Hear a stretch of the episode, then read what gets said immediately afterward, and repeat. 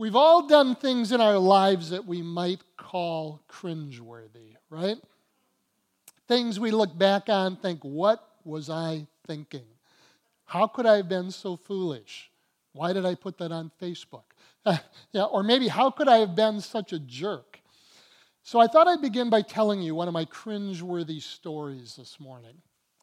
If you've been here long at all, uh, you have heard me talk about some of the backpacking trips I took during my high school and college days. Those adventures were formative experiences uh, for me. I, I, had a number of really significant encounters with Jesus while hiking through the Rockies, and uh, they were just instrumental in setting the course for my life. But as I was thinking and praying about this talk, I was reminded about something on one of my first backpacking trips that I would just as soon forget. That summer, after my junior year in high school, my best friend Jeff Rohr and I went hiking in the uh, uh, Canadian Rockies. This is the uh, area we were in. We were on what's called the North Boundary Trail of Jasper National Park in Alberta. And then we crossed over the Continental Divide and hiked through the Valley of a Thousand Falls in British Columbia. Uh, so it was quite the trip. Uh, it was very wild, remote country. That's Berg Lake there with the glacier coming down into it. Uh, most days we saw no other people. Besides the moose and the elk that we did see, we knew there were grizzlies in the area. We talked to a ranger we ran into the first day of our hike who told us to be careful because someone had had to climb a tree to escape a grizzly the week before on our trail. Uh, we also saw wolf tracks that were wider than our hiking boots. Uh, in the uh, mud. So that was something. So there were definitely some dangers to be aware of on this trip. Well, I was 17 years old, and while I'd had a fairly religious upbringing, I wasn't a follower of Jesus at that point. There was a lot about me that needed to be transformed, you could say. Still is, but not as much as it was back then, right? I was in better shape than Jeff. I was really comfortable in the wilderness. I had a lot of self confidence, and I wasn't particularly patient or sensitive to Jeff's concerns or abilities, to say the least. Well, Jeff was pretty worried about the bears, and he didn't hike as fast as I wanted to. So, around the third day of our trip, I thought, fine, I'll just go on ahead. Well, Jeff fell farther and farther behind, totally out of sight to me, till he was like several hundred yards, maybe a half a mile behind me. And I could hear this faint voice in the distance yelling, Pat, Pat, wait for me. But it was faint enough that it was easy to ignore. So I did. And I just kept on hiking. Ouch, right? Ew. Fortunately, Jeff did not get picked off by a bear or a wolf, maybe because his yelling scared them away. I think I relented the next day, or maybe it was the day after that, and stayed with him. But it's still amazing that we remained friends. I do remember, though, after the trip, we didn't hang out together for a couple of months. Well, there is a point to that story, and I'll get back to it. Last week, Adam started us off on our fall sermon series that we're calling What Matters Most. There are so many things in life that compete for our attention. Uh, so many things that all seem so important, and they are important. You know, we've all got families, we have uh, careers, friends, jobs, you know, maybe you're in school. We have our financial security to be concerned about. We have hobbies, we have vacations, we have all the things we love to do that feed our souls. They're all important, and they all compete for our attention. But I've been thinking a lot over the past few months about what matters most. And I'm pretty sure that most of us here would agree that what matters most is our relationship with Jesus. You know, what matters most is growing as disciples of Jesus, growing as people who worship God, love with His love, serve with His grace. It's easy, though, for those other important things to shift from simply being important to becoming what matters most to us. And when that happens, our lives get out of whack. Things start to break down. Our priorities get messed up. And it might not seem like that at first, but in the end, our lives are diminished. But when we keep what truly matters most at the center of our lives, when, in other words, we keep the main things as the main things, well, that causes then everything else in our lives to fall into its proper place and flourish. Our lives are transformed little by little, step by step, so that we become more and more the people that we long to be, the people Jesus created us to be. So the question is what can we do to keep our relationship with Jesus, keep what actually matters most at the center of our lives? Because that won't happen unless we're intentional about it. Last week, Adam talked about following Jesus. If you weren't here, please listen to the podcast. It was an important message that I'd really like all of you to hear. This week, I'm going to talk about keeping in step with the Holy Spirit. So, are you ready? Let's pray. so, Lord, uh, we do want to be people who center our lives on you. And so we just open ourselves to you, to your word, to your spirit this morning. Ask you to come, work in us, um, shape us, mold us, Lord, and, and even cause that desire to grow in us, I pray. In Jesus' name, amen. so I'm going to read to you from uh, the message version of Matthew 11, verses 28 to 30 to begin. This is Jesus speaking. And he says, Are you tired, worn out, burned out on religion? Come to me. Get away with me, and you'll recover your life. I'll show you how to take a real rest. Walk with me and work with me. Watch how I do it. Learn the unforced rhythms of grace. I won't lay anything heavy or ill fitting on you. Keep company with me, and you'll learn to live freely and lightly. Well, this passage is a really good reminder that the life that Jesus is inviting us into is a really good life.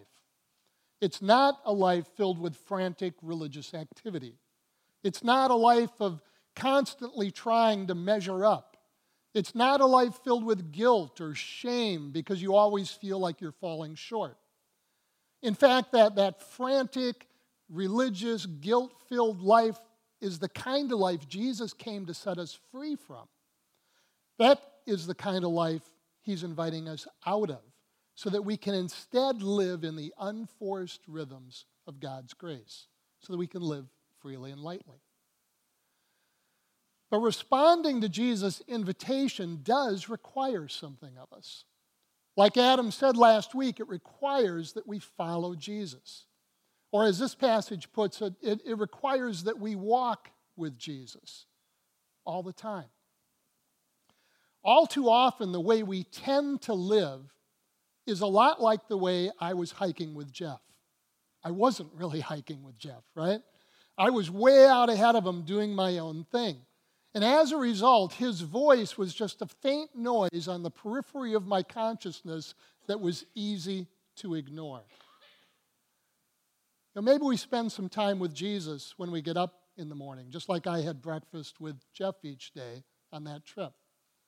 We read our Bibles, maybe we pray a bit, but then we're off and running for the day, letting all those other important things direct our lives and fill our lives and shape our lives while the voice of Jesus becomes at best just a faint noise on the periphery of our conscience that's easy to ignore. But the invitation of Jesus is walk with me, work with me all the time. How is that even possible? Well, Jesus was talking with his disciples one day and trying to prepare them for the fact that he wasn't always going to be physically with them. Jesus said to them in John 14, But I'm not going to leave you as orphans. You're not going to be left on your own. The Father is going to send the Holy Spirit to you.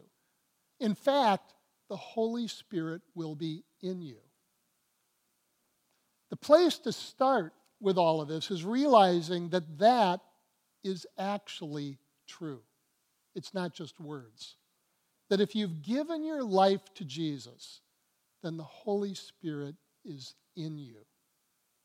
In Romans 8, Paul writes, You, however, are not in the flesh, but in the Spirit, if in fact the Spirit of God dwells in you. Anyone who does not have the Spirit of Christ does not belong to him. So, in other words, anyone who does belong to Jesus has the Spirit in them. all of us who belong to Jesus, you know, all of us who've given our lives to him have the Holy Spirit, the Spirit of Christ, God Himself living in us. Somehow, that has to move from being simply information we've heard to becoming a revelation that grips us. Every minute of every day, the Holy Spirit is in you. When you wake up in the morning, the Holy Spirit is in you. When you're reading the Bible, the Holy Spirit is in you. When you go to work or go to school, the Holy Spirit is in you. When you're eating dinner, the Holy Spirit is in you. When you go out, when you go to a movie or go to a bar or go to a coffee shop or go shopping, the Holy Spirit is in you. When you are loving and serving others, the Holy Spirit is in you. When you are sinning, the Holy Spirit is in you. When you come to church, the Holy Spirit is in you. There is never a moment when the Holy Spirit is not in you. Every minute of every day, the Holy Spirit is in you. Amen? The invitation of Jesus to each one of us is walk with me, work with me all the time. How is that even possible? It's possible because the Holy Spirit is in you. And He's not silent. The Holy Spirit in you is speaking to you, nudging you, encouraging you, warning you, comforting you every minute of every day. But He doesn't control us, He doesn't manipulate us, He doesn't shout at us, He doesn't coerce us to do what He wants us to do. It's more than possible to live as though you're walking a few hundred yards ahead of the Holy Spirit, even though He's in you, so that His voice sounds distant and muffled and so easy to ignore that you don't even hear it. It's easy to let all those other important things we do push aside what matters most so that the voice of the Spirit in us is drowned out by the noise. but he's still there. And he's still talking to you. Because what did Jesus say? I'll never leave you or forsake you, right? Never. Jesus is always inviting us through his Spirit, saying, Walk with me, work with me all the time. Walk with me, and you'll learn the unforced rhythms of grace. Walk with me, and you'll learn to live freely and lightly. And I think something that's important to get in this too is that Jesus is always here inviting us into that. I think for many of us, we start hearing this, and the immediate response we have is guilt. It's like, I'm a failure. I'm not doing this. That's not what Jesus is after. He's here saying, Hey, I'm here. You can, you can listen to me. Wherever you're at, wherever you're at now, you can begin just to listen to me a little bit more. You can grow in this. It's here and it's never going away because I'm in you. My, my spirit is in you. So you don't have to feel guilt. He's not calling you into guilt. He's calling you out of guilt. He's calling you out of shame. And he's calling you into hearing his voice and walking with him. Amen? Yeah. I remember one of my first experiences of learning how real this was. I was in college, and I, I often carried, or I almost always carried, a really heavy course load. And I would hit these times when I was just buried in work. Yeah, like that. I'm sure you can all relate in one way or another, right? That's how I felt though. For me, it was, it was usually when I had several major papers assigned to be written at the same time.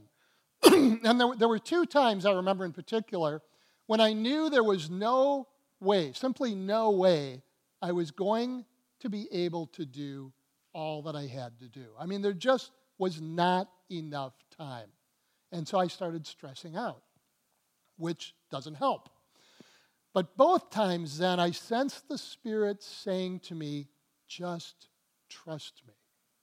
I have a solution for this. And so I listened to him and decided I'd give it a try. Well, in one case, one of the major assignments just got canceled. I can't remember why, but I remember I was amazed. It just got dropped. In the second case, I realized I could use the same paper for two different classes, and the professor okayed it. Both professors okayed it. I, I've no doubt it was the Spirit nudging me and showing me that solution. In, in both cases, I learned to listen to the Spirit, and as a result, I lived a little more freely and lightly. See, the Holy Spirit isn't just speaking to us about spiritual things, right? He speaks to us about everything. He's concerned with your whole life. We say we have a relationship with Jesus, or, you know, a relationship with God. Well, a relationship, at least a good one, always involves conversation. And not just conversation about the big, heavy issues. His conversation includes the mundane details of everyday life, you know, with us too, right? Everything's involved.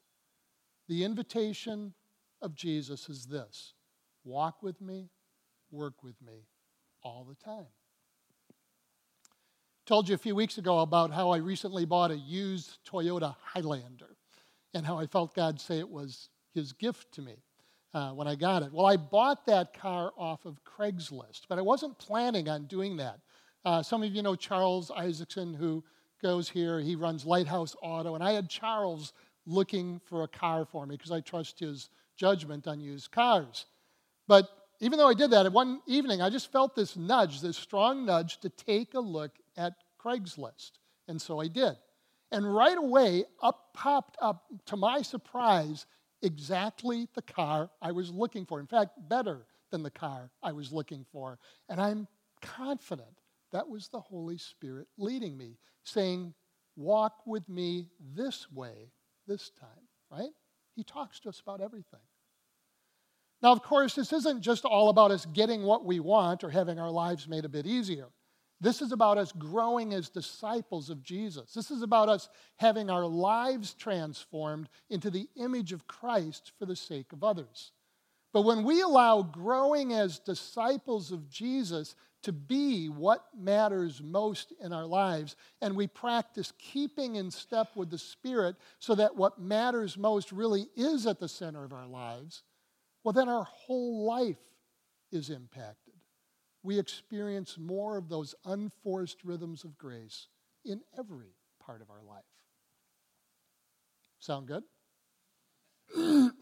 so, Paul writes this to us in Galatians. This is Galatians 5, starting in verse 16. But I say, walk by the Spirit, and you will not gratify the desires of the flesh. For the desires of the flesh are against the Spirit, and the desires of the Spirit are against the flesh. For these are opposed to each other to keep you from doing the things you want to do. But if you are led by the Spirit, you are not under the law. Now, the works of the flesh are evident sexual immorality, impurity, sensuality, idolatry, sorcery, enmity, strife, jealousy, fits of anger, rivalries, dissensions, divisions, envy, drunkenness, orgies, and things like these. I warn you, as I warned you before, that those who do such things will not inherit the kingdom of God. But the fruit of the Spirit is love, joy, peace, patience, kindness, goodness, faithfulness gentleness, self control. Against such things there is no law. And all who belong to Christ Jesus have crucified the flesh with its passions and desires. If we live by the Spirit, let us also keep in step with the Spirit. It's just as important to realize what Paul is not saying in that passage as it is to realize what he is saying. Paul is not saying that you had better try really, really hard not to do any of those works of the flesh, or God will be mad at you. Nor is Paul saying that you had better try really, really hard to have more of the fruit of the Spirit in your life, so that God will be happy with you. Paul is saying that the life you long for is actually available to you. Getting the junk cleaned out of your life really is possible. Being healed of those wounds and hurts of the past and experiencing the love and the joy and the peace of God isn't just an unrealistic dream. You, in fact, can be patient with your kids. You can be kind to people that you disagree with. You can be faithful to your spouse for your entire life, your whole life. You don't have to give in to temptation. You can have self control. Jesus died for you and rose from the dead and sent the Holy Spirit to be in you so that you could have that kind of life. See, he's not shaking his finger at you through this passage, he's inviting you into life. And it all comes through living by, walking with, keeping in step with the Spirit. Keeping in step with the Spirit who's in you. Still with me? Walking with Jesus, right? Working with Jesus, learning the unforced rhythms of grace, learning to live freely and lightly. That's the life he's inviting you into all the time. So, how practically can we do that? Well, in some ways, everything that we talk about in this series over the next few weeks will be ways to keep in step with the Spirit. So, you'll want to be here. But the short answer is this listen to Him. Listen to the voice of the Spirit. He is in you, and He is speaking to you. Isaiah prophesied about how it would be for us when the Spirit was given to us. He said, And your ears shall hear a word behind you saying, This is the way, walk in it when you turn to the right or turn to the left. Now, often that voice will seem to you like your own thoughts, your own ideas. That's not surprising since the Holy Spirit's in you, right? So it sounds like your own voice. It's coming from within you, not from outside. His voice might come as just a sense, it might come as a feeling, it might come as a nudge. Listen to what the Holy Spirit is saying to you. Pay attention to those nudges. He really is speaking to you. Jesus said that we, his sheep, would know his voice. So when you think it might be Jesus talking to you by his Spirit, chances are it is. When you're not sure if it's Jesus speaking to you by his Spirit, ask him, Is that you, Lord? And then do what he says. Jesus' invitation to us is walk with me, work with me all the time. So we respond by keeping in step with the Spirit, listening to his voice, and doing what he says. And so we learn to live freely and lightly, living in the unforced rhythms of grace. Now, where we'd love to end up is being tuned into the Spirit's voice every moment of every day, right?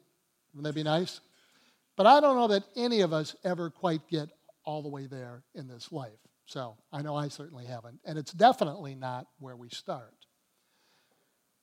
So, what if we just scheduled a few times into our day when we stop for just a minute and listen to the Spirit? What is He saying to you right now about your day in that moment? What is He saying to you about what you're doing? What is He saying to you about you? Now, I know as simple as that sounds, in practice, it can be really difficult to establish a habit of stopping, even for a minute, to listen to God in the midst of our days, right? We get busy, we just get going, we don't, we don't even think about it. It doesn't occur to us till the day's over and we realize, oh man, I didn't do it again. But a while back, Lisa shared with me something that she had read about developing what uh, this author called tiny habits that I think could be really helpful. The problem with trying to establish new habits in our lives, uh, he said, whether that's something like exercising or cleaning the house or stopping to listen to the Holy Spirit, is that it's really hard to interject a new major activity into our already busy lives and establish it as a consistent practice. I mean, it, I mean, can be done, but it's hard. and we're busy, so we often don't stick with it.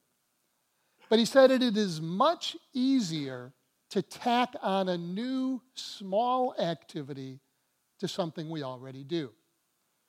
That's what he calls a tiny habit, a simple, brief activity that you tack onto something that you're already doing regularly. So, for example, I had this pair of 10 pound weights sitting in my bedroom for more than a year, right? My intention was to start using them, doing a little lifting every day. Now, I may have done it once or twice when I first put them in my bedroom, but that was it, right? You know, it was just easy to ignore them. There's always something else to do. I was in a hurry to get ready in the morning or whatever, and pretty soon I didn't even see them anymore. They were just furniture sitting there collecting dust. But after hearing about tiny habits, I decided to give it a try. Every morning after my shower, I get dressed without fail right? I mean, it, it's something I do every day without even thinking about it. I can't remember the last time I walked out of the house without clothes on. So I decided that while getting dressed, I would do 10 curls, right? Really simple, takes about a minute uh, with the weights. That would be my tiny habit tacked onto something that I already regularly do. It works. I mean, I've done it just about every day for the past three months or so now. You can probably tell. in, in, fact, I've upped it to 20 curls now. Whoa! Look out. So, what if we all did something like that with listening to the Holy Spirit, right? Make it a tiny habit that we tack onto something that you're already doing. Maybe it's whenever you go to get a cup of coffee or a drink of water. Maybe it's whenever you check your email or open Facebook or Instagram. Maybe it's whenever you go to the restroom. You can add it on to anything, right? Something that you regularly do already. It's a tiny habit. So make sure it's tiny. That's part of it. You keep it small. Just a minute to stop and listen to the Holy Spirit. Now, you might not feel like you're hearing much at first. That's okay. If you keep it up day after day, pretty soon you'll realize that you actually are hearing the Holy Spirit. You'll grow familiar with His voice. And that's going to help you grow in keeping in step with the Spirit. And before you know it, you'll be hearing His voice more throughout the day, even when you're not stopping to listen. Jesus' invitation to us is this walk with me, work with me all the time. So here's an idea. Why don't we take a moment right now to practice this, to practice listening to the Spirit?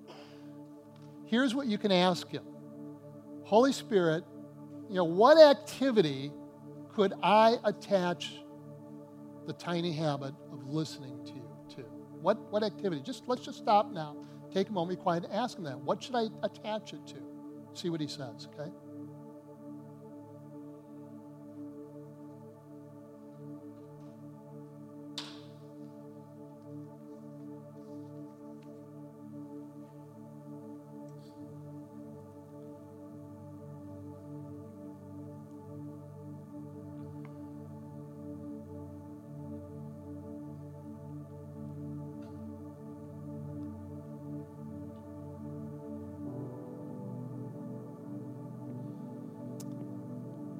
Give that a try this week. I think you'll be amazed at you know, how easy it is, how good it is.